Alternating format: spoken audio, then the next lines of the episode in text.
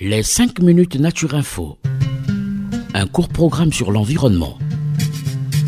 Pourquoi les plantes sont-elles vertes? Pourquoi faut-il protéger la mangrove? Pourquoi faut-il protéger les tortues marines? Qu'est-ce que le développement durable? Des questions et des réponses par l'ONG Renatura Avec ses experts sur Radio Mucodec.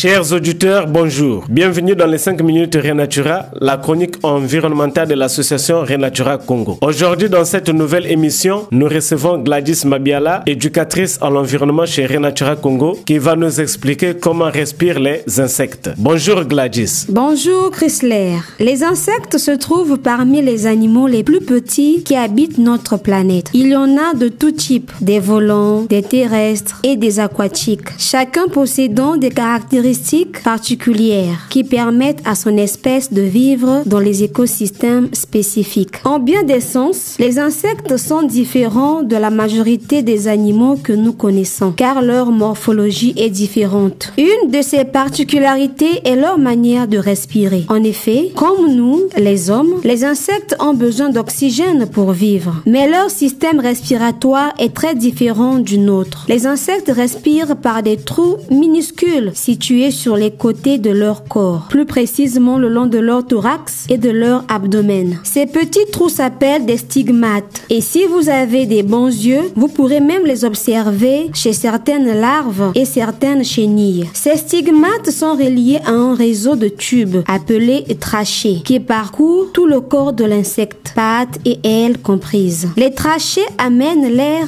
riche en oxygène directement aux muscles et aux organes de l'insecte.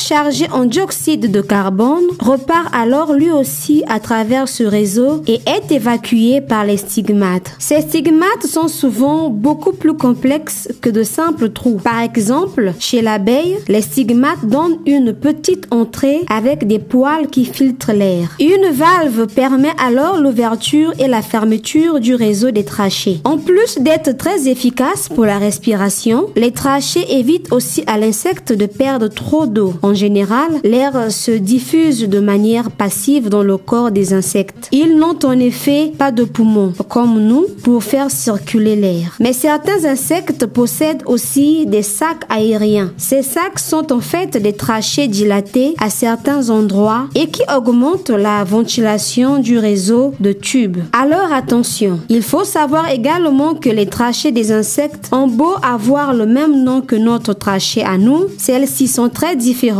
Les trachées des insectes sont en chitine. La chitine est une substance très dure qui recouvre également le corps de tous les insectes. Ainsi, quand les insectes muent, c'est-à-dire quand ils perdent leur peau en grandissant, ils se débarrassent aussi d'une partie de leur vieille trachée, laissant la place à des trachées toutes neuves. Quelques rares insectes se passent carrément de trachées et respirent directement par la peau. C'est le cas des larves d'abeilles par exemple. Les insectes aquatiques, quant à eux, respirent l'air en surface avant de plonger. Certaines larves d'insectes qui se développent dans l'eau, comme les bébés moustiques, ont aussi des branchies. Ils les utilisent pour prélever l'oxygène dissous dans l'eau. L'oxygène est ensuite transporté dans tout le corps grâce au sang des insectes qu'on appelle l'hémolymphe. Mais quand elles deviennent adultes, leur corps se transforme. Les branchies deviennent des trachées pour permettre aux insectes de pouvoir respirer. Nous voilà à la fin de notre émission. Merci Gladys, merci aussi chers auditeurs. Pour tous ceux qui ont des questions à nous poser, nous répondons à ce numéro 05 742 42 80. 05 742 42 80. Merci.